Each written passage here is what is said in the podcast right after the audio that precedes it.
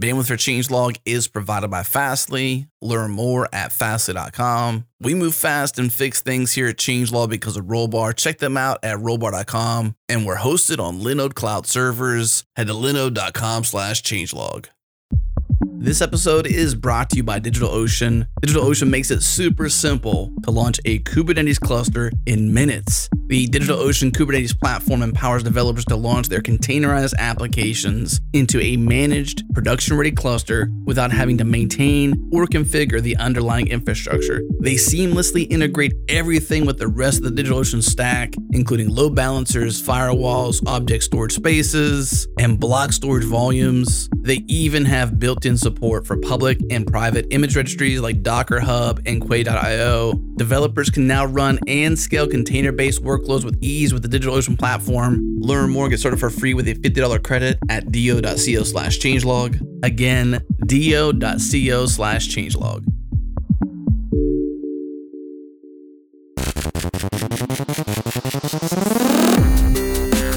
Welcome back, everyone. This is the Changelog, a podcast featuring the hackers, leaders, and innovators of software development. I'm Adam Stacoviak, editor in chief here at Changelog. Today, we're joined again by Brett Cannon for a behind the scenes look at Python as Guido steps down as the BDFL benevolent dictator for life, and the process they had to go through to establish this new governance model, the various proposed PEPs to establish this new direction, the winning PEP, of course, and what the future holds for Python.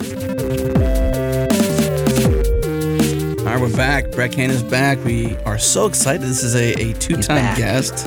Gosh, man, you know, and it's just such a good day, Brett. I'm just so glad to have you here, man.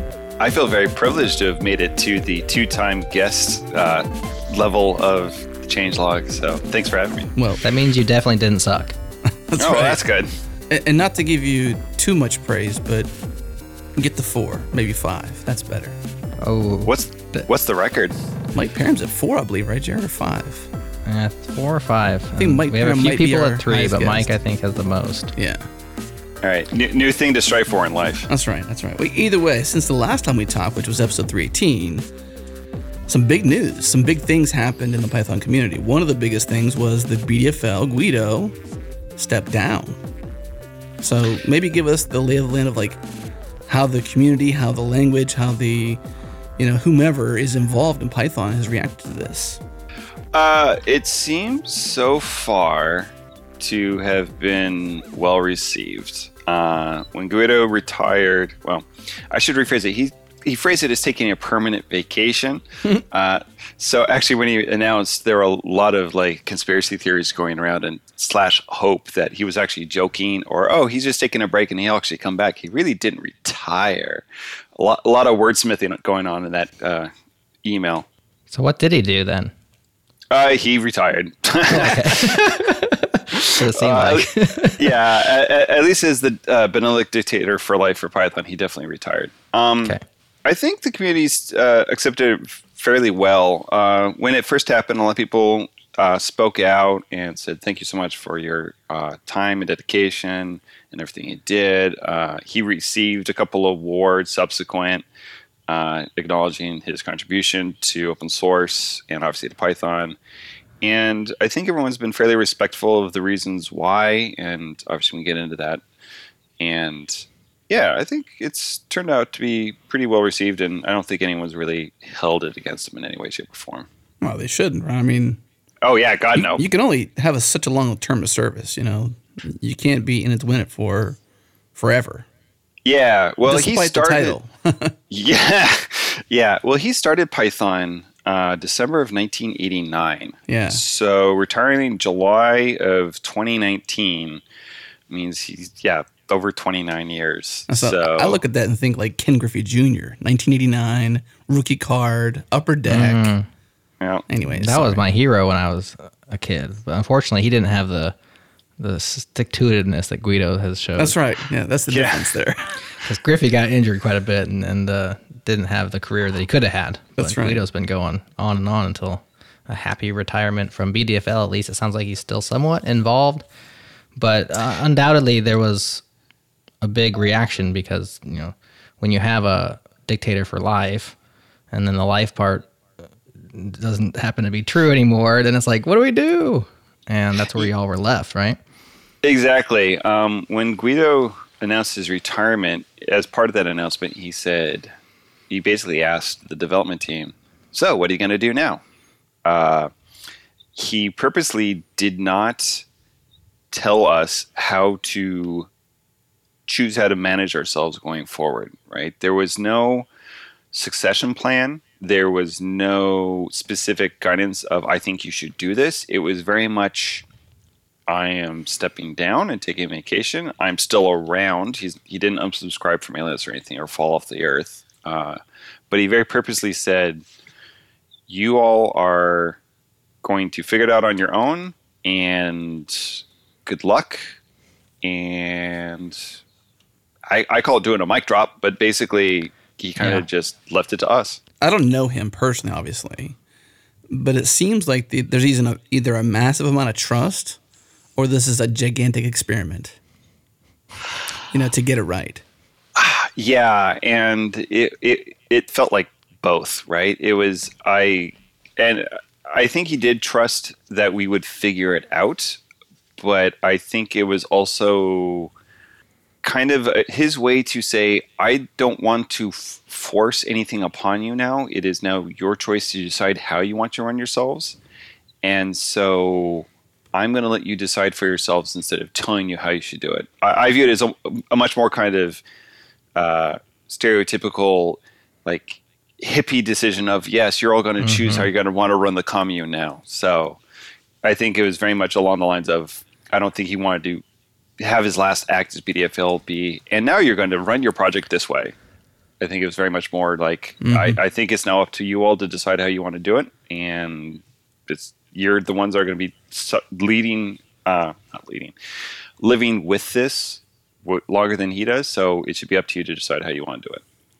Any chance there's any lost archives of like scribblings from Guido or something like that? There's like future of Python that has not become to in, in a in a pep near you sometime Scribblings from soon. Like on a cave wall. Uh, who something. knows? You know, I'm just thinking like, gosh, this guy must like have so many dreams that that maybe just left on the under the table, and I don't know. I'm just kind of curious if we'll find some lost Guido archives or something. Probably not actually, just because he's still participating.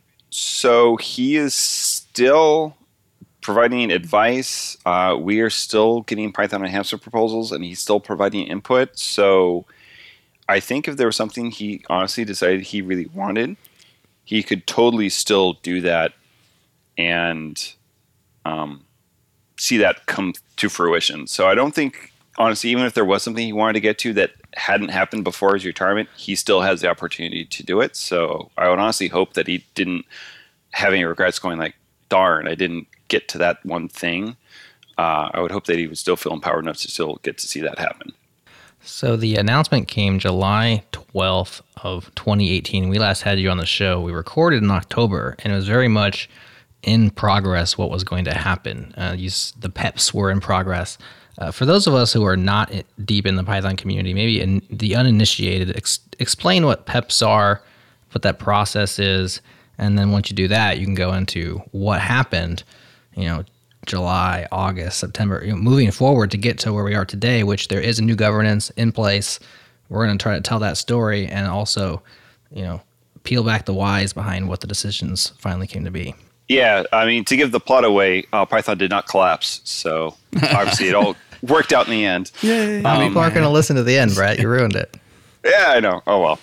Uh, but yeah, story time. Um, so before July twelfth, twenty eighteen, the way PEPs worked, and to PEPs are uh, are Python enhancement proposals, and they're very much based on the um, IETF's uh, RFC system. Basically, uh, what would happen is if someone had a major change they wanted to make to Python, typically this is language level, uh, it can be module level, but it was kind of a gut feel of what really required a PEP and what didn't. But basically, you would write this document that would uh, give an abstract of what you wanted to change, a rationale of why you wanted to change it, uh, an explanation of exactly what that change was, uh, hopefully implementation, uh, discussions of backwards incompatibility problems potentially, um, and then also act as a historical document of what came up in the discussion of this idea. uh, because PEPs tend to lead to changes to the language. It tend to be fairly controversial with some people, and so the uh, PEP also records like rejected ideas and why they were rejected. Uh, and if it's in the middle of a conversation, any current open issues that are still open for debate. Uh, but basically, that's it. It just becomes a document that records uh, a proposal for an idea. And uh, for the fateful retirement day, what would happen was uh, Guido would either choose to make a pronouncement himself and either accept it or reject it. Uh, or uh, in the last few years, uh, he added the concept of BDFL delegates, uh, where basically Guido would say, Look, I don't have enough uh, domain specific knowledge in this area, but this other person does, and I trust them to make a good decision. So I'm going to delegate my BDFL powers for this one PEP to them. And then they would play that role. So they would be the one that you would have to convince. They would be the one that would provide the feedback. And ultimately, they would be the ones that would make the call of whether to accept or reject the PEP. And mm-hmm. that's basically it. Uh, and anyone technically could uh, make a Python enhancement proposal. Uh, it is open to the public. We do ask people to propose the idea first to a main list called uh, Python Ideas. That's Python Dash Ideas. If you're going to search for it later, and uh, just to make sure that it hasn't been discussed before, because obviously 29 years of history means there's a yeah. decent chance your ideas come up before. Uh, and then if the general people on that mailing list go like, yeah, that's not a crazy idea, or or are able to give you feedback as to why it's a crazy idea, um, you can then consider moving forward and writing a draft PEP, sending it to the list again, getting feedback, getting it kind of tightened up, ready to go, and then get that sent to Python Dev and have the real serious discussion. Uh, so that's uh, how the PEP process worked. Um, and then starting July 12th, uh, that all came to a screeching halt because we no longer had someone to make the BDFL decisions on a single PEP. Uh, so what happened is we basically put Python's feature development from a PEP perspective on hold. Uh, we literally put our forks down and said, okay, no mm-hmm. more, pencils down. Uh, we are not going to touch a PEP. No one is in a position of power right now to make a call on any PEPs whether it's to actually make a decision or to actually delegate to someone. So we all just immediately agreed to that. Day to day kept working though. Like we still fixed bugs and stuff and kept moving towards uh, getting. Uh, I believe we were still under uh, Python 3.8 at that time. No, it would have. Yeah, Python 3.8 development would have started by then. So day to day was still going on, uh, but the high level stuff uh, stopped and then we started to discuss uh, what the heck are we going to do. As we discussed just a minute ago, Guido left it completely up to us to decide how we wanted to handle our uh, governance. How do you run the Python open source project now from a development perspective? And so we very quickly agreed that we were going to do it through the PEP process, if for any other reason than because we all agree on it and don't reinvent the wheel if you don't have to. So we just decided at least we were going to be uh, proposing PEPs on potential governance models.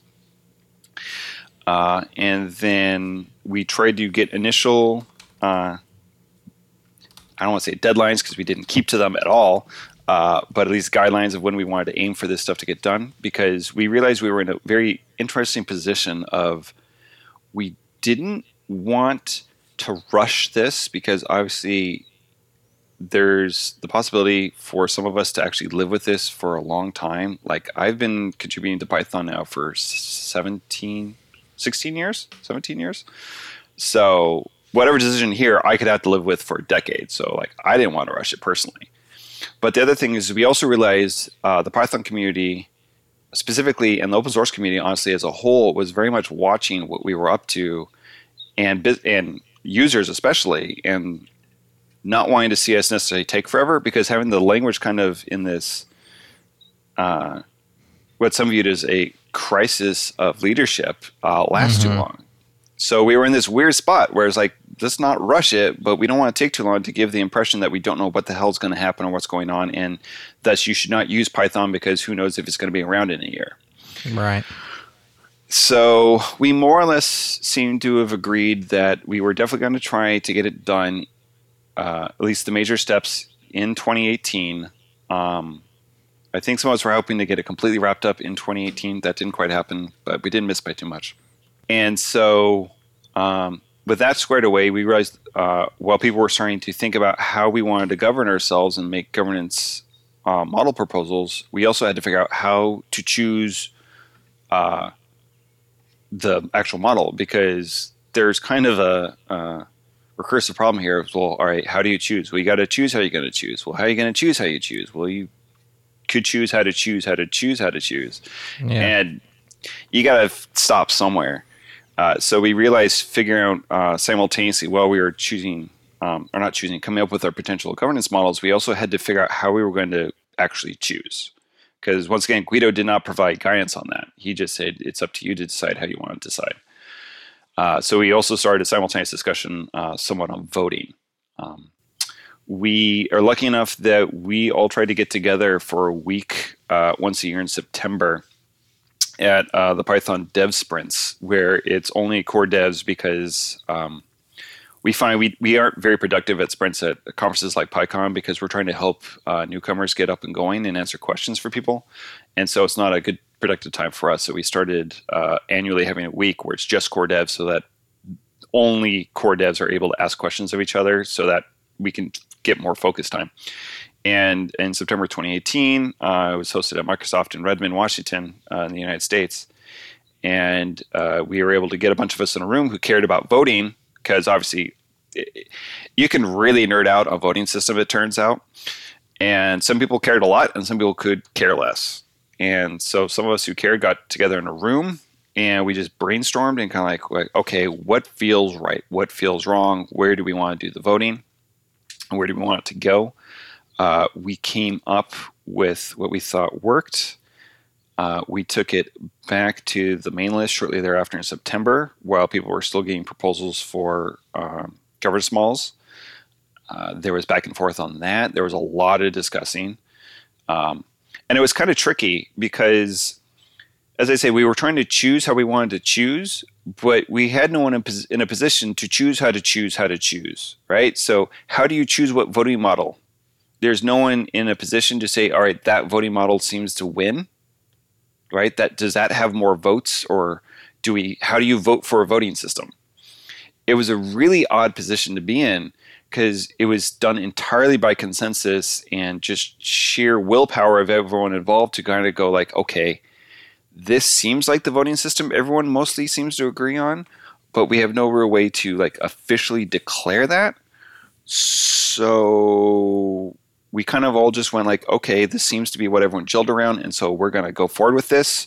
If you got a problem, speak up. And I don't really remember anyone specifically speaking up, but honestly, had they, it, it would have been needed like a large number of people to really speak up to go like, no, that seemingly consensus is not right. So we ended up on a voting system. Um, it was uh, based around the uh, Condorcet method. It's it, basically it was uh, sort of like ranked ballot. It's there. There's a whole thing. uh, we can, if we really want to get into the nitty gritty details, uh, but there, it's all written down in a PEP. Uh, it is in, I believe, the uh, PEP 8000, uh, 8001. Uh, that PEP uh, is uh, lays out how we did the voting. So with that out of the way, and that was decided, uh, I believe we've decided on that sometime in October, maybe by the end of October. Uh, we had started to get uh, kind of a coalescing of what models we wanted, and so come about mid-November, I believe we set as the deadline to get all of the proposals in and locked in and then we held a vote from the beginning of December till mid December 2018. Uh, and then we got a result. And then we all took a big, deep breath for having finally settled that one. Uh, and then the selected model, uh, and we can discuss the models if you want later, uh, required uh, some elections. Uh, so we had to hold those elections. We held those elections from mid January to mid February. Uh, we did that, and then the elections finished, and then the new governance model kicked in more or less that day, and we've been running under that model ever since.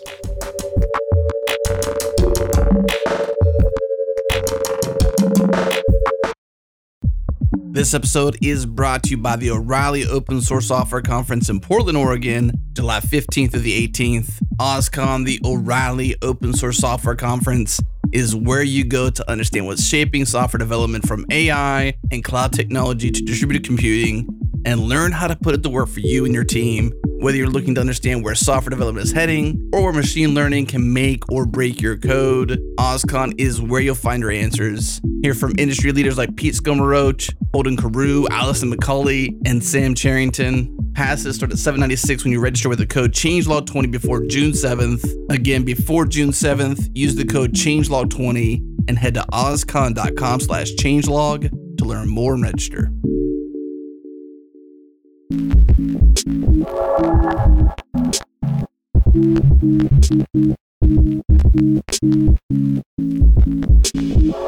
So, Brett, as you describe this entire process, I can't help but wonder do you like this stuff? Um, Governance and voting and model, like the con the, the condirect method. Does this stuff like get your juices going, or is it just like drudgery in order to continue? Because if it was me, I'd be like, I'd like to just do the features of the language, but here we are. Um, so so I have a bachelor's degree in philosophy, and you uh, like this I- stuff? Yeah, so I like political philosophy. So I, I like the ideas behind it, and I like the thought problem of just thinking through the ramifications of the decisions. But the str- I will fully admit that the whole process was a bit stressful, because I, I I am vested to the level that I'm that I am. Mm-hmm. At this point, I am one of the longer serving core devs that's still active. And so I f- felt kind of like a vested interest of making sure this went well and smoothly. And so the actual decision making was a bit stressful and trying to herd the cats, as it were, of like, okay, let's try to get all this done by this date so we don't drag on and trying to drive, try to keep the discussions focused and trying to do all that while not having people think that I was trying to play mini BDFL and trying to become my own, trying to become an overlord in the middle of all this or something, while still trying to somehow exert some um, good forcing motions towards uh, reconciliation and actually ending it. It was kind of tricky. Um, so yeah, the, the the learning about all the voting methods methods was interesting. The arguing about it was not. So anytime that power leaves a scenario, there's a vacuum, right? So you have the person who's been the dictator, as the acronym states, for a long time, gone. No, like you said, no secession planning, no, no handing off the keys to the kingdom to this person, and now they're in charge. That I would imagine produces a power vacuum. Python's a very important language, very important community open source project and undoubtedly there's lots of money involved because it's producing money for um, all the businesses that are using it, et cetera, et cetera. Um, where the how heated were the debates? How heated were the arguments? Was it relatively civil? Was there any you know have to name names, but were there moments where it was like, wow, this is really intense? Um, so you're right. There's a lot of money. I mean, I know of a bank that has billions of tr- things trading daily thanks to Python, right? Like, and that's just one example. I mean, I don't think there's Right. probably a single Fortune 500 company that's not using Python somewhere.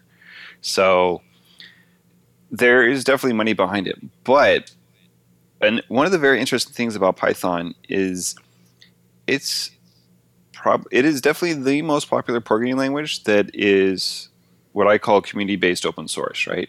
There it, it and versus corporate-based open source. It's not a Go or um, a Rust where there's a very specific backer who is who basically acts as a backstop to make things make sure things happen. I'm not saying necessarily that they overexert control, but that there is a backstop there to make sure things happen.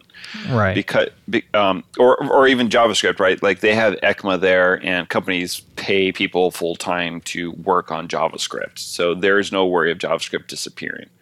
Python, on the other hand, I think now we can potentially claim we have a single core dev who gets to spend all his time on Python. And honestly, he gets to do that because he just declared one day at work he was going to do it, and no one said no. Mm. Uh, so, and I think he calculated if you add up all the core devs who get any form of pay time, I think we might equate to three core three developers on Python. Wow. So it's very volunteer based, which means pretty much everyone who's participating isn't really being driven by their employer. It's pretty much across the board driven by people who are choosing to put their time and effort into it. I mean, I'm very lucky. Uh, I got made manager of my team in March officially, and as part of that, I made a deal that any time I have that's not spent managing my team, I get to put into Python. So I can steal a good chunk of time when my team doesn't ask too much of my time. But I'm extremely lucky in that perspective. So thank you to Microsoft for that. But it's not normal. And so it means that there's not money in the management of the language. Everyone's pretty much acting as altruistically as they come, which does mean, though, that it can become very passionate because there's not this like, oh, mm-hmm. I'm going to just make sure this works for my company, but it's for the company, not me. I don't have to worry too much. Versus, I'm personally my my personal blood, sweat, and tears into this project. So I very much care that this result comes out well. There was it could it got kind of heated over the voting system actually. The actual individual um, governance models, there was enough of a variety there that covered the gamut of what I think everyone kind of expected as potential outcomes that there weren't really anything there wasn't really any major heated discussions on that. But the voting system actually, there were times where it's like, wow, okay, that person's really passionate about this specific approach and really feels like there's going to be potential disenfranchisement of people if we don't choose the right voting model. And that was an uh, honest to God worry was if we chose a voting model that people disagreed with in terms at a fundamental level as not being fair that could delegitimize the actual choice made through that voting system. So there was some heated discussion around the voting. Uh, it, it, worked out in the end, and it wasn't horrendous. Uh, I think everyone also very much realized that this was a very unique situation, and everyone was a little stressed and worried about the outcome anyway. So I think everyone put in a bit of extra effort to try to stay civil and try to make it not horrible, basically.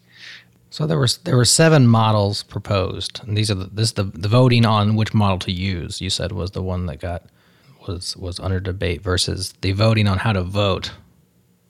The first one that you all just that was kind of a consensus, uh, soft soft consensus, but the actual voting on the governance models, or maybe was there a bunch of people in the room saying, "Hey, 8012, hey, 8011." These are the the, the PEPs 8010 through 8016, which, by the way, the steering council model eventually won, which we'll talk Correct. about how that works.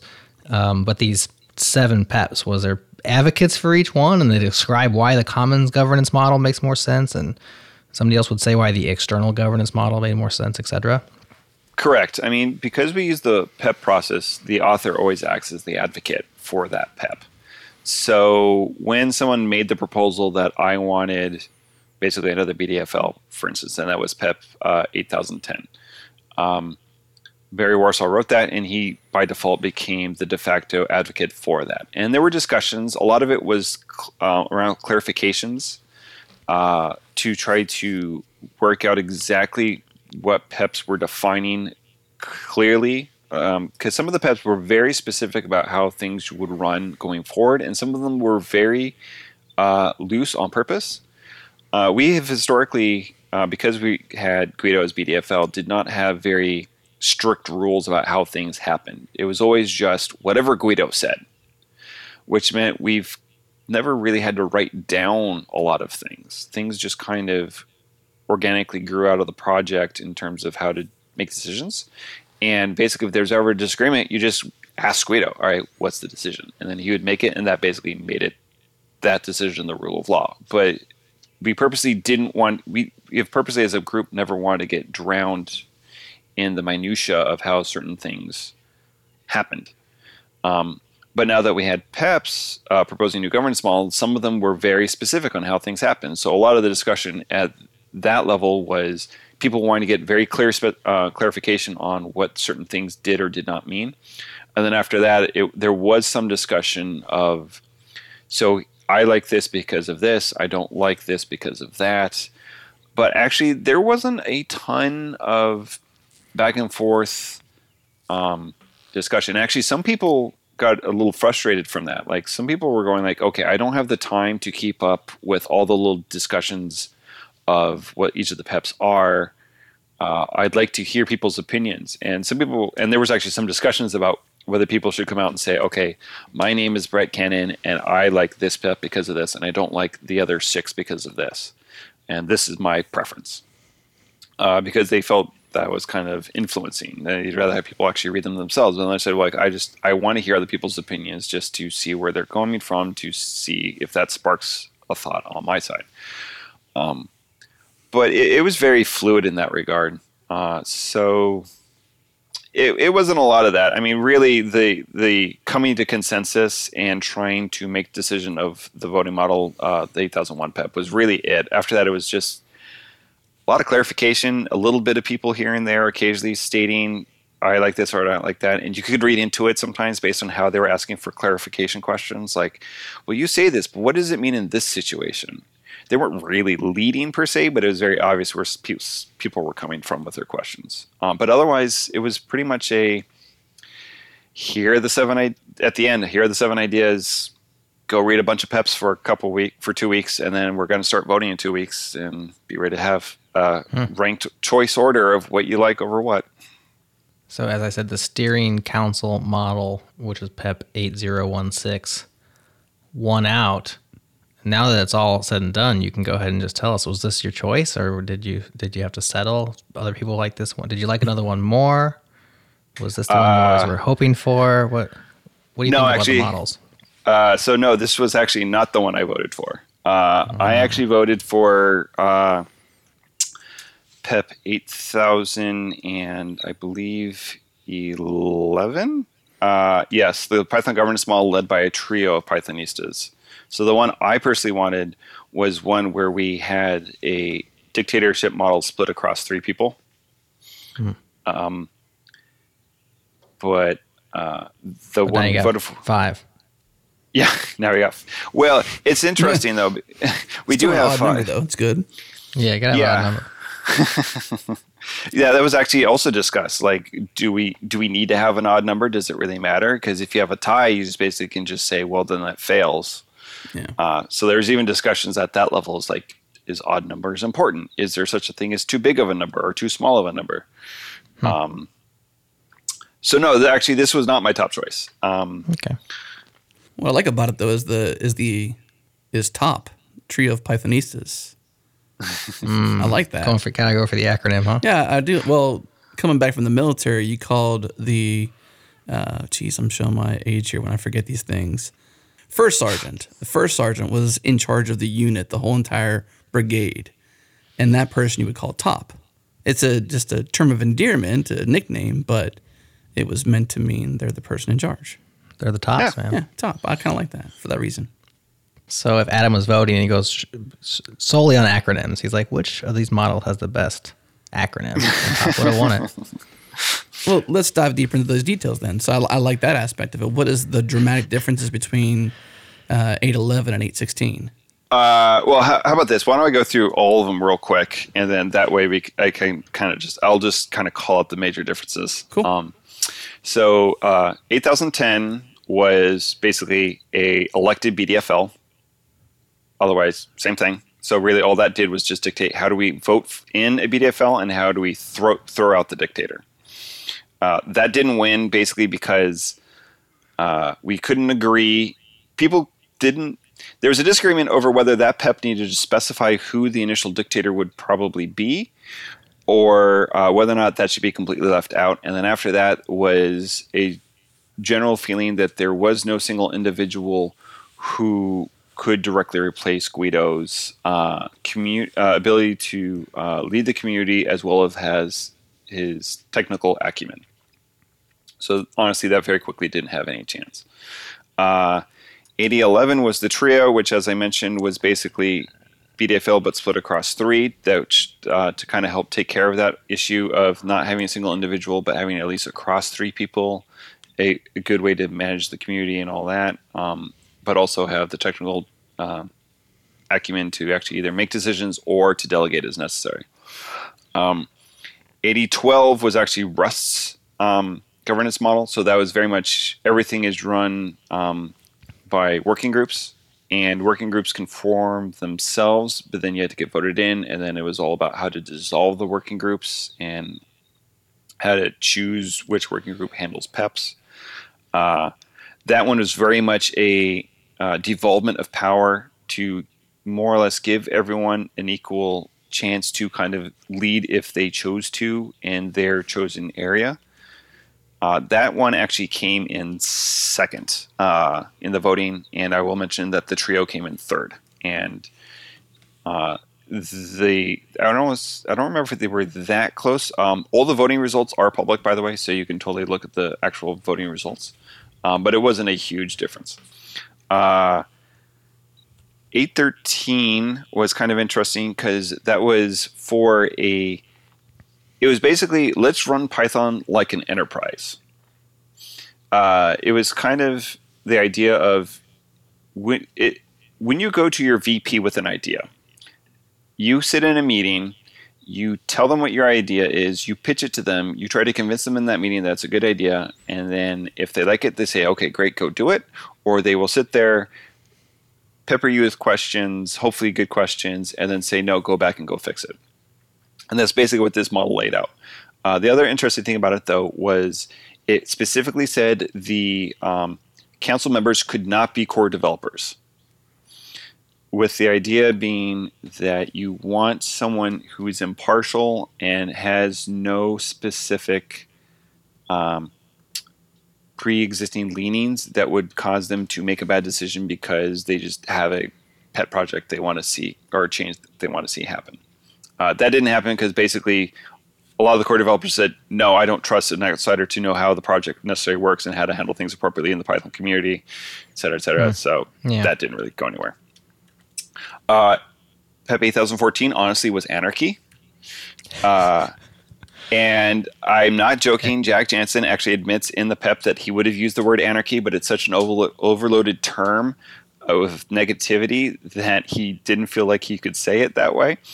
Um, but basically, all it said was to choose on PEPs, there should be a vote. And That's that there would be more or less. And then there's a council to decide the result of the vote. And that's it and it says the the council should decide the result of the vote based on how the vote finished, who voted, how those people voted. It was very much like we could have a vote among our vote the core devs. We could vote with the community. We can look at who voted and how they voted, or we could not care. Basically, all there was was there was a an election council to validate the results of the election, but they're allowed to interpret the results of that election almost any way they want. In the blurb on that, by the way, PEP 8000 has all these blurbed out. And 8014, it says, instead, this is determined by the Council of Elders. Mm-hmm. Sounds kind of cool. Yeah, I like that. is it, does Lee describe what an elder is? Like how old you got to be? Uh, no, there is no age 80? limitation. Yeah. 38, 80 or no? Everyone suddenly starts nominating their grandparents. Yes. Council My granddad should be on this because he's old enough and he still has his wits about him. Um, that one sounds like you have to go on like a spirit quest out into the mountains or something. And come back seems, different. Yeah, come back different with your feature with your pep all written up. You know? I've uh, seen uh, didn't didn't actually place last though. I mean, that one got uh, it actually ranked fifth out of the yeah. seven. So it wasn't last. The external no. council came in last. Last, yeah. No, that one, uh, and actually that one had the best quote from uh, Monty Python, the Holy Grail at the end, where they, um, if you've seen the movie when King Arthur runs into the commune out uh, collecting muck out in the mud, uh, that was basically the model he was going for was uh, having an autonomous commune run Python. I mean, a nice experiment. Yeah. Um, 8015 uh, was organization of the Python community. That one was basically, uh, it said there was going to be a council, and the council either chose a BDFL delegate or there would be a vote. And that's basically what the council did. Uh, otherwise, the kind of expectation was it was kind of be everything was going to be done in working groups. Otherwise, uh, I don't think that one because it wasn't quite strong enough in a specific position because there was still choosing delegates, but there were still working groups and votes. And honestly, after all of this, I think there was some voting fatigue after all the discussing of voting and what Mm. has to happen for a proper vote.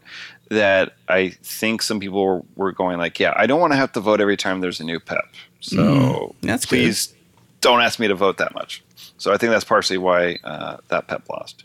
And then 8016, which has actually become PEP 13, and PEP 13 is the actual official uh, governance model PEP. That was the steering council one. And what that basically said was uh, every release of Python, we will elect a council of five people. Um, there can be no more than two people from the same company to make sure that no company can basically own the council. And the council has absolute power except for changing PEP 13, which dictates how votes are handled and who gets to vote. And then the other little interesting bit of the PEP is it basically says the council has absolute power but looks to use it as little as possible. So the PEP itself says the council should try to find consensus among the core developers.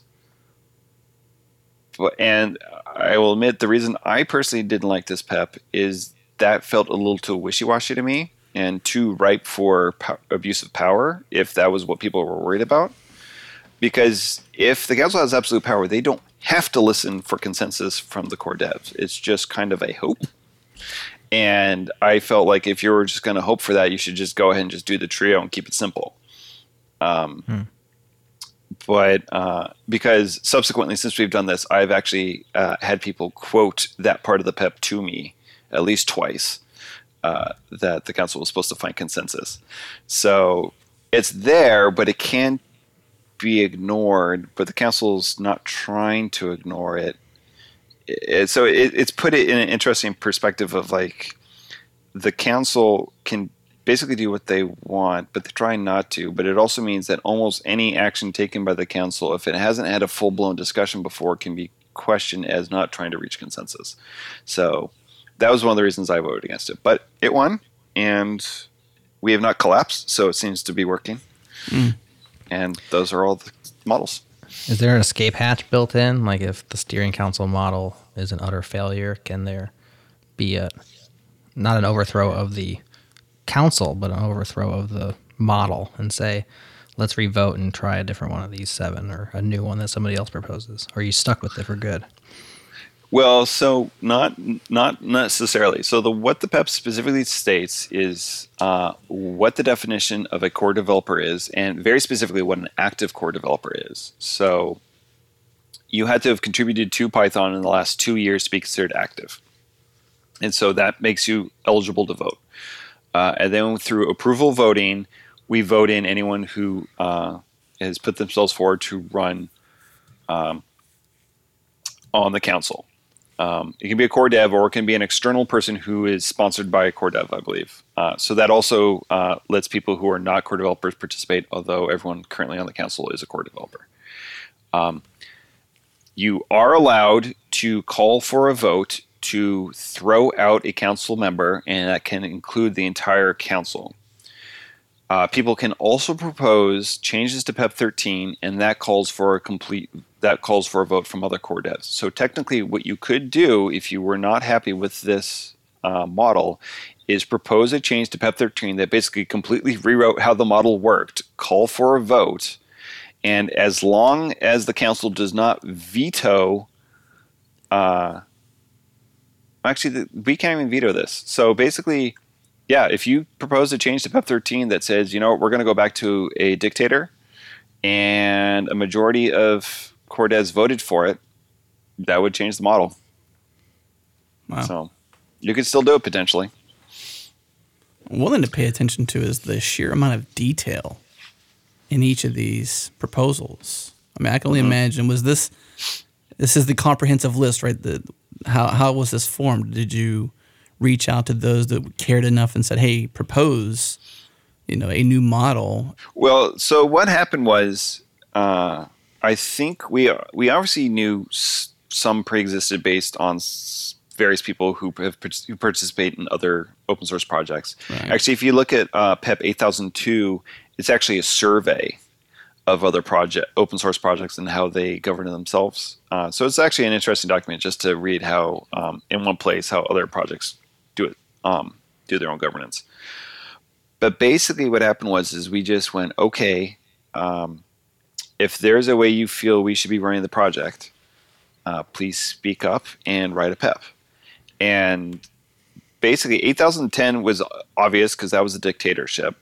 8011, which was the trio, made sense to those who thought there was no singular individual who could replace Guido. Um, the community governance model was basically Rust, so that was already known. Uh, the external governance model was a unique one. Um, the commons governance model was anarchy, so you could say that was unique, or you could just say that was obvious as an option. Um, and then the organization of the Python community as this kind of hybrid approach was a unique one, but it was never it was very much just us going to ourselves what would we want? And then people just some opinions just very quickly came up and bubbled up and then some came along. Like 8016 was not actually originally a proposal. It came up in october uh, based on various discussions that sparked uh, nathaniel smith and to uh, and i believe he had some co-authors on yeah donald stufft to come up with the proposal it was based on what they were hearing and where they thought uh, things could potentially go.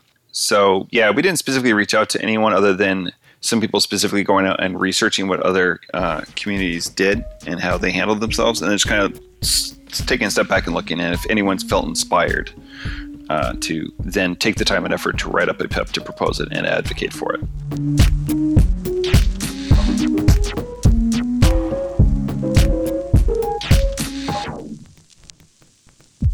This episode is brought to you by GoCD with native integrations for Kubernetes and a Helm chart to quickly get started. GoCD is an easy choice for cloud native teams. With GoCD running on Kubernetes, you define your build workflow and let GoCD provision and scale build infrastructure on the fly for you GoCD installs as a Kubernetes native application, which allows for ease of operations, easily upgrade and maintain GoCD using Helm, scale your build infrastructure elastically with a new Elastic agent that uses Kubernetes conventions to dynamically scale GoCD agents. GoCD also has first class integration with Docker registries, easily compose, track, and visualize deployments on Kubernetes. Learn more and get started at gocd.org slash Kubernetes. Again, gocd.org slash Kubernetes.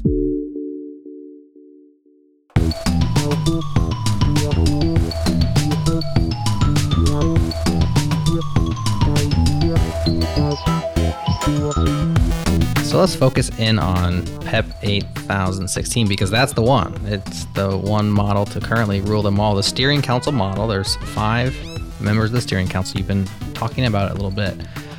One of the things I found interesting is the duration and the term. So there's no term limits, but a new council is elected after each feature release. And I'm curious if that's a known quantum, or are you guys on like a six week cycle, or if there's, does it just depend and how Python features roll out? So we that is a roughly known quantity. Uh, we release every 18 months mm. for new feature releases. That's a good duration for a, for a steering council, it seems. Yeah. So the 18 months is actually we, we occasionally discuss do we want to switch to a year do we want longer it, it's we because we kind of got into linux distros early as a thing it the 18 months just seemed to have always worked out as a good number and it's continued to work out. Although there has been um, rumblings of like, what happens if we did annually, like some languages um, So it's known. It's not like lockdown every October 15th or uh, every March 15th we do a release, but it's roughly around those months. Um, and we do know this initial group is going to be truncated because the next uh, release of Python is later this year. So this initial council is going to have a shortened uh, cycle. Uh, but yeah, so it's roughly known that basically if you end up, you will be on for 18 months. Now, as you did point out, Jared, there is no term limits. And that was somewhat on purpose. Um, the idea being that if people felt people were doing a good job, there was no reason to kick them out. Um, Yeah. we we do recognize there is institutional knowledge and just running things, but it does allow bringing new blood because people will come on and come off as necessary. Um, we did look at the Django Software Foundation and how they run things, and out of their original council, I believe they have three that are still on, so there is some churn, but there is full recognition that basically people.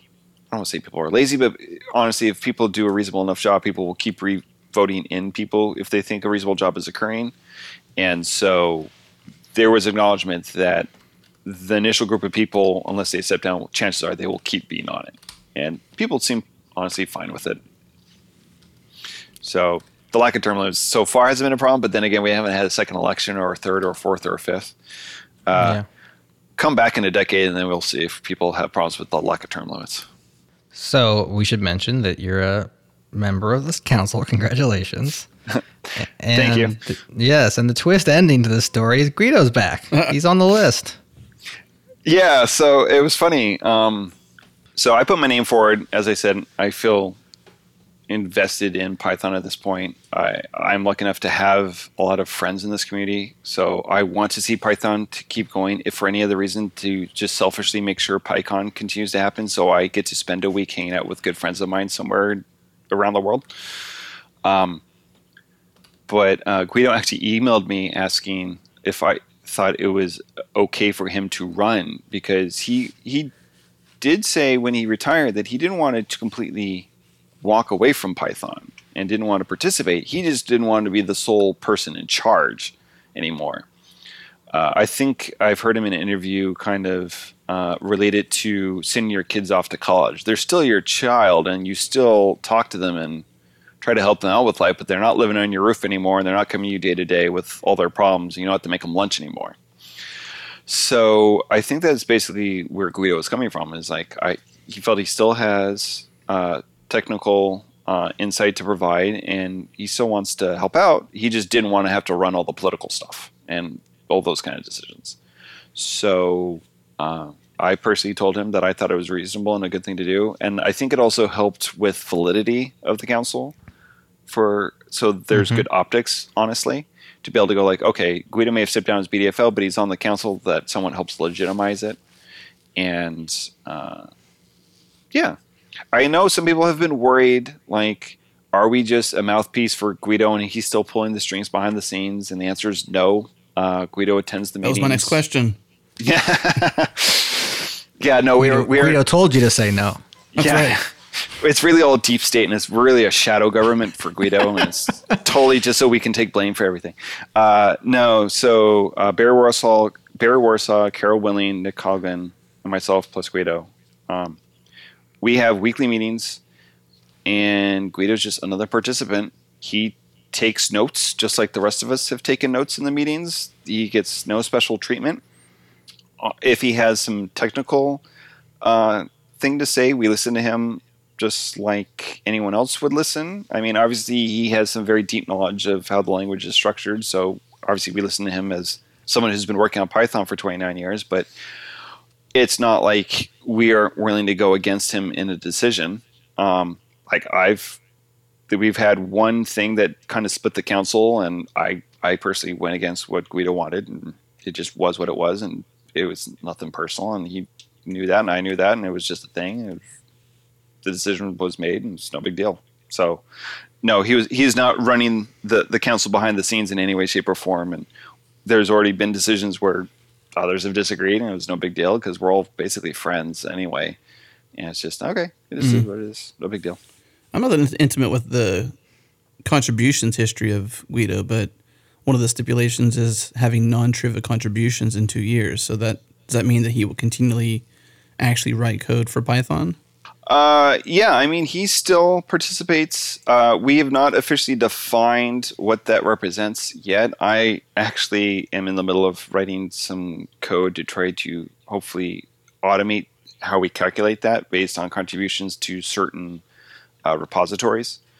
Uh, but like Guido still participates in PEPs. He's still been named BDFL delegate on a couple PEPs at this point. He he's made PRs and merged them so he's still participating.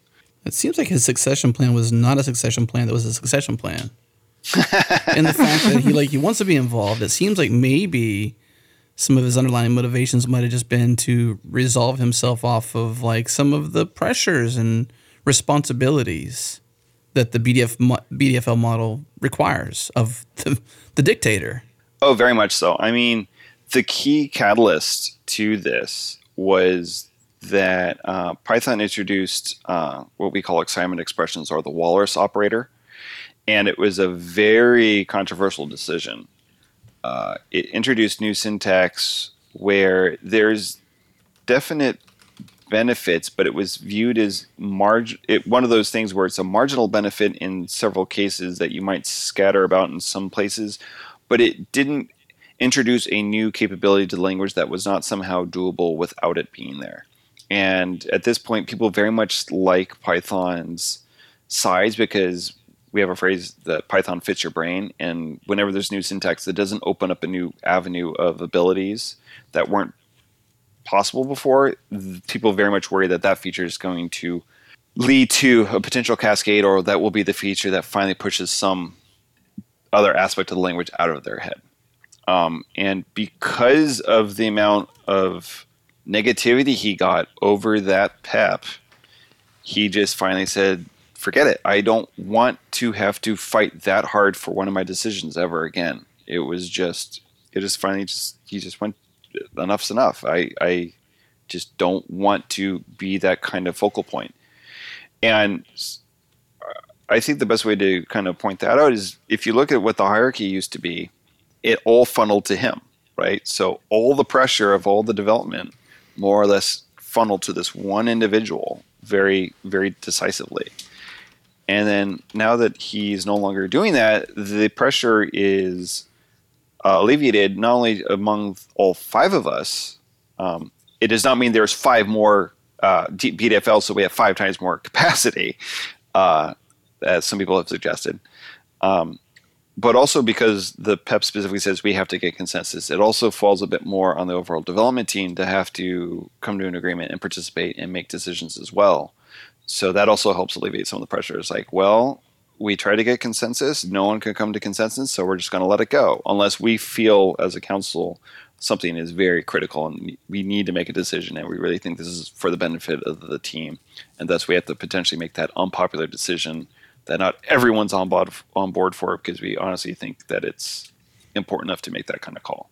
So, have you, as a council, well, I guess first of all, I'm curious why the number five is the magic number. Um, I know you had the other one with three. This one was 5 I'm, I haven't read the details enough to know if there was like a specific reason for five.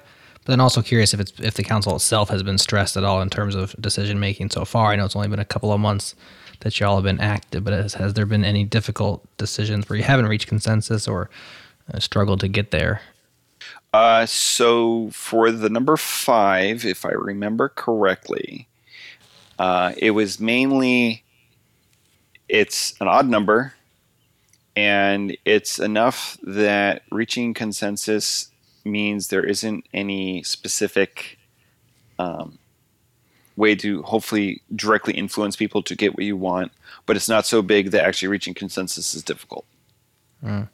I mean, basically, five is a manageable number without feeling like, oh, there's just this magic little cabal. Mm. I could see with three where you could just you could just turn one person to your side and basically strong arm the third. Where with five, yep. you'd have to convince two others, so it requires a little more uh, effort there in order to get a vote to go your way. Yes, in terms of any controversy so far, uh, yeah, uh, um, we purposely try to present any decisions we make as a council. There's we don't say like, oh, well, these we voted this way, and thus the results this. So I don't want to necessarily point out any specifics sure. in terms of splits, but I will say there has been at least one where we've split three two. Um, but I mean, as I said, none, no one felt like, oh my god, this is such a horrible decision. Why are we doing this? On who didn't get their way. It was just like, oh, all right, well, that's too bad. But that was it. Um, we have had at least one decision we made um, that was viewed as somewhat controversial. And honestly, I think part of the controversy was honestly we were a little sloppy in the process. Um, basically, we uh, I think it was last month uh, accepted a PEP to move our issues over to GitHub. And the PEP that outlined the reason behind the decisions wasn't updated uh, fully and it had some factually inaccurate statements that need to get fixed. It doesn't necessarily change the decision, but it was just kind of a sloppy way of handling it. And so mm. people called us out on it, and it was totally rightfully so to be called out on, and we do plan to fix it. Um, and that was somewhat controversial. There have been other times where things have been stated or suggested, and as I said, I've had people like quote back at me, "You didn't ask for consensus," blah blah, blah. and then honestly, that was main typically just people not noticing that something else had been discussed uh, somewhere else and so uh, it was usually just misunderstanding. I was able to say, no, actually, it was brought up over here, and people didn't object, and that usually settles that pretty quickly. So it's it hasn't been too tumultuous, really. Uh, the, I mean, we only all got elected February 4th, I think. I was in New Zealand at the time on vacation, so I was off by days in the Western Hemisphere anyway, so I don't even remember the exact technical day. Um, but it, uh, so we just haven't been going too long. It seems to be working out pretty well. Uh, people seem to be more or less happy with the way things are going. People have not been going like we need to overthrow me or someone else on the council or the whole council or there's not been a crazy thing. I think we've all agreed that in about three years' time, we're going to kind of have a little retrospective on this and go, how do we think this has worked out? Do we think this is the right thing? Do we need to tweak something? Do we need to completely replace it? Uh, much like uh, I think Jerod, I think you asked earlier, how do is yeah. there, or maybe it was yeah, how do you completely replace it? Well, we can change PEP 13, and so we've already decided as a group that in about three years we're going to come back together and just have the discussion. Like, everyone okay? Uh, is it all good? Do we want to, do we want to completely throw this out and try again? And so we're aware that it is kind of experimental still, and we're all still trying to figure things out. I mean, everyone is right. It's it's one of those things where because it's a new model, everyone's trying to figure out where people. Uh, at least I think the development team is still trying to figure out where they want the council to fit in and be, and where those boundaries of what should the council just directly handle versus when should we try to specifically get, get consensus. And then even at that point there's always going to be the question of was that consensus or not? It's always going to be a little hazy. And there's always going to be those times where decisions are made and it's like there seem to maybe be consensus but not clear consensus. And is that acceptable? And and honestly people are people and there'll always just be some people who just disagree and just is what it is how do you think all this will play out for the future of python so when we look at its impact its ability to garner newcomers, you know, grow as a language, as a community, etc. You know, one of the concerns before was the BDFL model, you know, where you have a dictator instead of a committee or some sort of proper governance model that you have now. How do you think the long-term benefit to the language and those using it will play out? Give me some speculation here. I'm hoping that it will actually um, I don't want to say accelerate, but I, I'm hoping it will open up some avenues to some things that we haven't been able to try before. I, I don't think it's going to hurt the popularity of the language. I think we've reached COBOL level of integration into companies where there's no chance in hell people can get rid of us at this point. So Python will always be around, just whether or not we are, are uh, the, the name Python is used in hatred or in love will hopefully mm-hmm. uh, be where things end up, but hopefully it stays love. Um, my hope, though, is by having five of us, it kind of opens up the potential for having ideas of how to try to move things forward. I kind of view the council as if everyone were to quit tomorrow volunteering, there's at least five of us around to make sure something functions somewhere and we can somehow kickstart the project again. We're kind of, I view the council as now the backstop. And as part of that, I'm hoping as a council we can work towards uh, focusing the community's energy towards improving things, right? Like Python 2, for instance, has been a long running I don't want to say albatross, but it's been a weight on us in terms of maintaining it and dealing with that transition in the community. And that's all ending on January 1st, 2020, right? That's when Python 2 is going to officially be uh, retired. And I think the hope is all that energy that's been kind of put behind my, uh, migrating people over will suddenly be freed up, and hopefully the council can help kind of focus it towards things that we think can help the community continue to grow and be a, a wonderful, welcoming place for everyone. Uh, for instance, uh, to give actually a concrete example of that, Adam, is we're currently working um, to potentially get a uh, product manager uh, from through the PSF to help out with some things. Like the initial thing we're thinking about is the sunsetting of Python 2, right? That has a very hard deadline, and there's some things we probably need to work out. There's communication on that, and so we're hoping we can actually hire someone to do that kind of work because Lord knows I don't want to have to grow through the Python.org website and find every reference to Python 2 and rip it out. That's just not what I want to do with my Sundays. Um, we're also talking about like having a vision document with kind of just like expositorily saying like where do we see Python in 10 years? Where can we potentially try to fun as I said, funnel the energy of the community towards things that we think will have beneficial payout to keep the language relevant going forward and something people want to use because we don't want to end up in a position where we're we are just comfortable with where we're at and then we lose sight of where the community is going and then we have to be left behind by our users because we just aren't where they need to be. So that's my hope is the council will enable that because before guido just didn't have the bandwidth on his own to do that kind of thinking and now that there's five of us i'm hoping we can spread that around enough that we can actually see those kinds of things come to fruition and have a positive impact going forward it's a hard burden to bear solo. It's much better to have a team. Yeah, exactly. Brett, one last question for you. I'm curious about the Python Software Foundation, its role in the new governance, if it has any at all. Can you explain how they play a role, or you all? I don't know who they are, or you are. Go ahead. Uh, yeah. So the Python Software Foundation, as a nonprofit, is basically evolved since its founding in oh god, I don't remember uh, I was elected to it in 2003, so that's when my memory starts.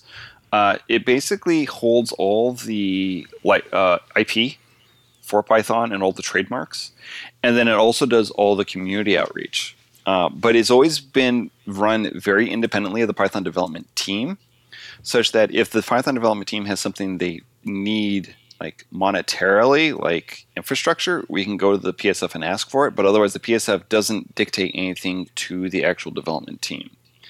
So for us, actually, part of PEP 13 specifies that the council acts as the intermediary bef- between the development team and the PSF. Okay. So, for instance, we've started this conversation with the PSF about, hey, could you potentially hire a contractor to be a PM for the development team to handle the Python 2 sunsetting. Um, and that sort of thing. The PSF uh, helps organize and uh, get funding together to fly core devs together for our weekly sprint uh, every year in September. But otherwise, they stay out of it. Basically, they just say, hey, you come to us with what you need, and otherwise, we are never going to try to influence the development of Python itself because that's viewed as like a political wing kind of coming in and influencing the language. And that's just not how the PSF is structured or its mandate anyway. So to us, it's acting more, I don't want to say a piggy bank because that just discounts uh, the great people at the PSF and how they've always been very helpful when we need stuff. But basically, they just say, come to us with what you need, and otherwise, we're going to leave you alone and let you do what you want. Well, Brett, it's been awesome catching up with you. This this pep talk has been. Oh, sorry that that was a good pun. Uh, has been a lot of fun catching up with you for one, but then also just seeing. No, I didn't. I didn't rehearse that. I was just. I was on the fly. Um, catching up with you has just been a lot of fun. I mean, it's good to to hear that the Python community is taking the right steps. Thanks to Guido for seeing, I guess, his own future for one, and the pressure on him, and then how to, uh, you know, provide a new way, and and even better to not actually put it in writing at first and let you all figure it out. I feel like that's that's really been the best up. Would you agree with that? Yeah, I mean, I, I think it's worked out for his personal well-being, and it, I think it's going to work out well for everyone. And yeah, I, I'm I'm hopeful for the future. We'll have to maybe do something like this more often too. Where we talk about the the underpinnings of Python in the community and how the council is working out. Maybe the the, the five year check in, as you mentioned, three year check in. Yeah, hey, I, I got to do what I can to get my next four uh, guest spots on, so That's I can right, take the right. winning Right. crown of six. So We'll get you your ring soon enough. yeah, happy to be on if you want. Thank you for tuning into this episode of the Changelog. Hey, guess what? We have discussions on every single episode now, so head to changelog.com to discuss this episode. And if you want to help us grow this show, reach more listeners, and influence more developers, do us a favor and give us a rating or review in iTunes or Apple Podcasts. If you use Overcast, give us a star. If you tweet, tweet a link. If you make lists of your favorite podcasts, include us in it. Of course, thank you to our sponsors, Digital Ocean, OSCON, and GoCD. Also, thanks to Fastly, our bandwidth partner, Rollbar, our monitoring service, and Linode, our cloud server of choice. This episode is hosted by myself, Adam Stacoviak, and Jerod Santo, and our music is done by Breakmaster Cylinder. If you want to hear more episodes like this, subscribe to our master feed at changelog.com slash master, or go into your podcast app and search for Changelog Master. You'll find it. Thank you for tuning in this week. We'll see you again soon.